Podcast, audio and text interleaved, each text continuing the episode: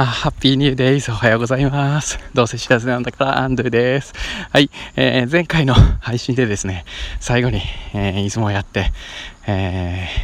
ー、習慣にしている終わり方、ハッピーというのが 言えなかったものですから、えー、取らせてください。僕の趣味に付き合わせてすいません。はい。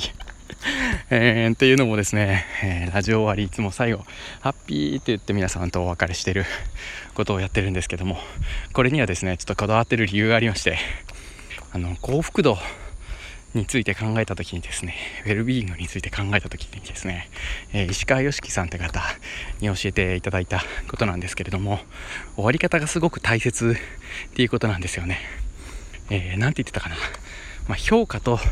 体験とは一致しないよっていうことをおっしゃってたんですよね。どういうことかっていうと、えー、その一日の体験はおおむね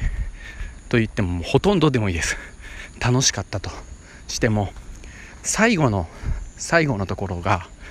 えー、何か嫌なことが起きたって言うとですねその一日の評価っていうのは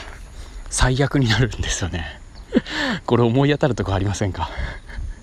まさに昨日息子とあの遊んでて、えー、起きた出来事なんですけど 友達とね、まあ、その公園で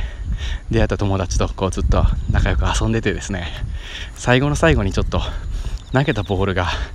あの体に当たっちゃっただなんだっていうことがあってですね喧嘩になったんですよね。で喧嘩になってもう嫌だってなってお互い離れてですね。まあ、そこで、えー、友達の家が帰らなくちゃいけなくなってですね。最後ちょっと頑固に意地張っちゃって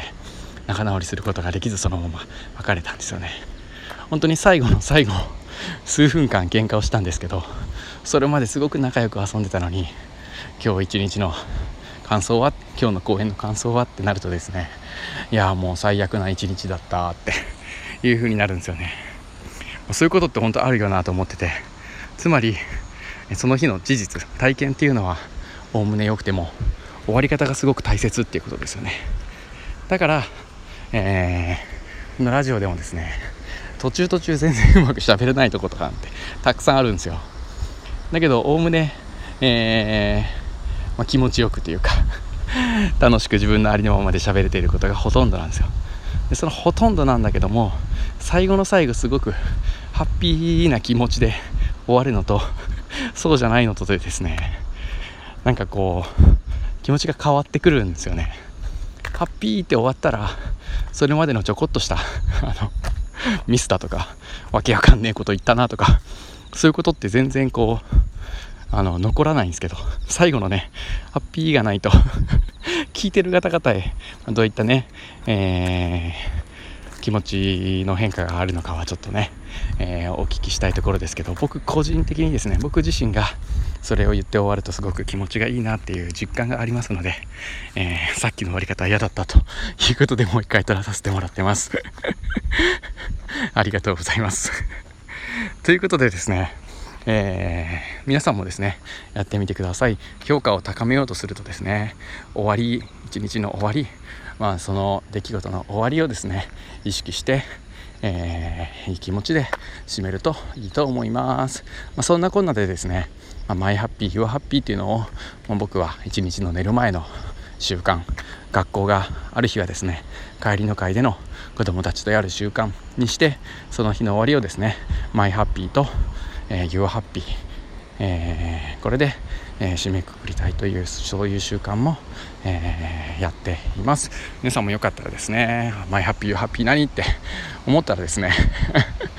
前の放送に遡っていただくかえーと、私の方に連絡をください、えー、一緒に my happy your happy っていう実践をやっていきたいなと思っております。広めたいなとこれに関しては思っておりますので、えー、ぜひ連絡ください。ということでですね皆さん最後まで、えー、聞いてくださって